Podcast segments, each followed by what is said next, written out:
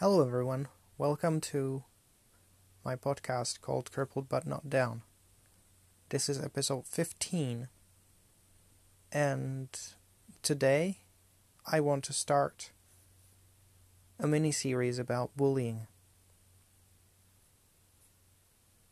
This might be a very deep topic for many people to discuss, but as I have experienced many times of being bullied and being on the receiving side of the harm, I feel like it's important to talk about this issue. Because there's going to be times in the life of your child, or there might have been times in your own life where you have faced a bully. And I remember the sort of advice that my parents gave you gave me when I was faced with a bully. And as the time passed and my life progressed and I learned a lesson, I came to a conclusion that the advice I was given was not correct. So today, and in the following episodes, I want to talk about some of my experiences, and I want to see it from my own perspective, and also I want to help you see it from the perspective of the bully. Explaining why he did it and what perpetuated and caused him to be a repeated offender. When I was in about my sixth grade, about the age of 13,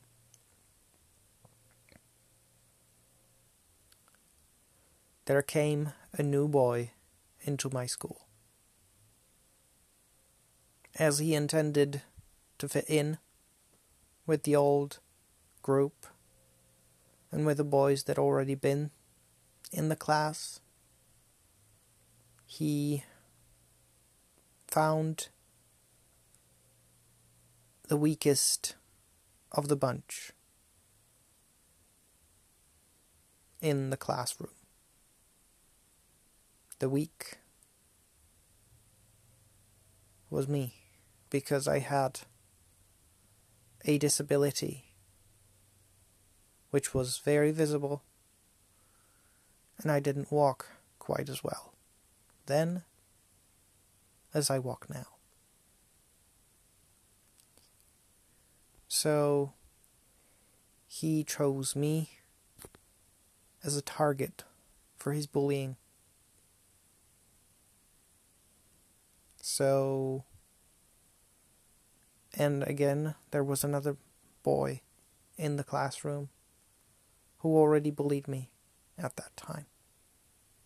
So that was a period where you would say they both ganged up on me and they multiplied their efforts to belittle me.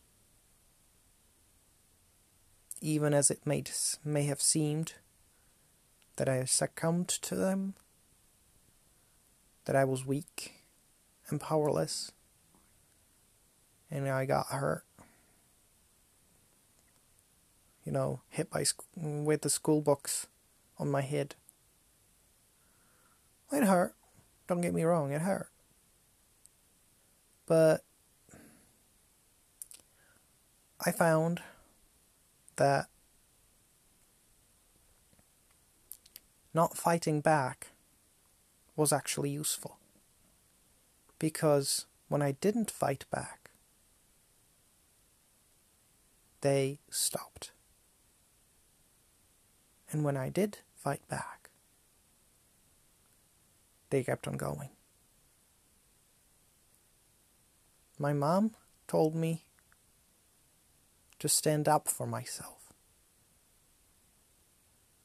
I didn't know how to do it. Because standing up is not my strong suit, especially not in the sixth grade, where I didn't stand up quite straight. So, standing up for myself in a literal sense wasn't possible, and standing up for myself in a figurative sense wasn't something I knew how to do. Because nobody explained it to me. It was later, much later, actually a couple years later, where my teacher came to me and said, Do you want to talk about it? Do you want to talk about what's happening to you in the class? Because my mom would come to the school and we'll talk with the principal about it.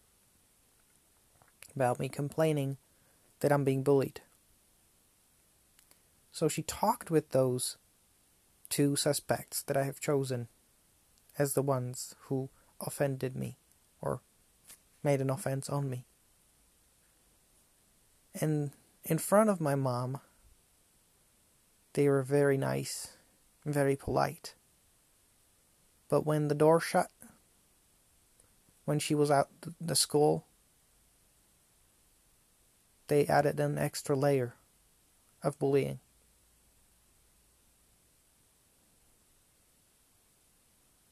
Because they understood clearly that I wasn't one who would defend myself, but that my mom had to do everything for me. So I was indeed proven to be the weak one. So, my idea of defense came to fruition as I talked with my friend who previously bullied me.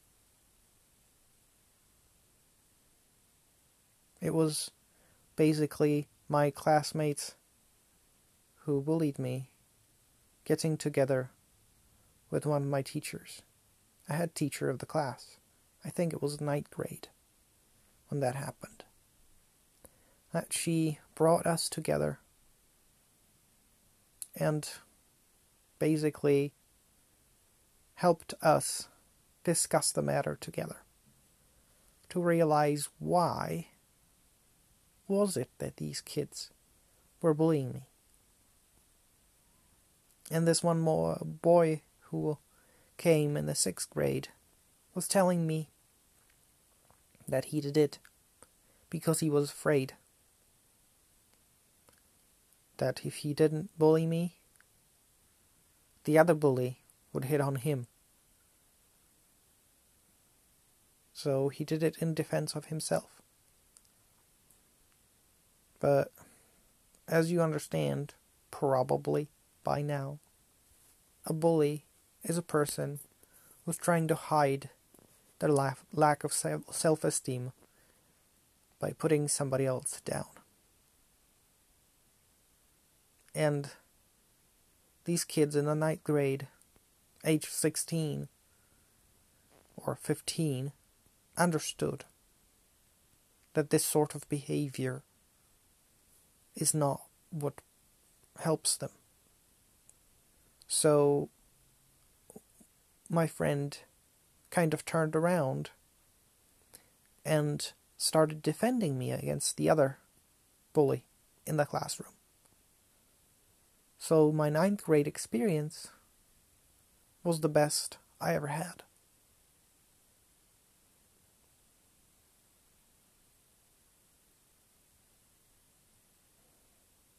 Because my teacher knew how to deal with a bully. She understood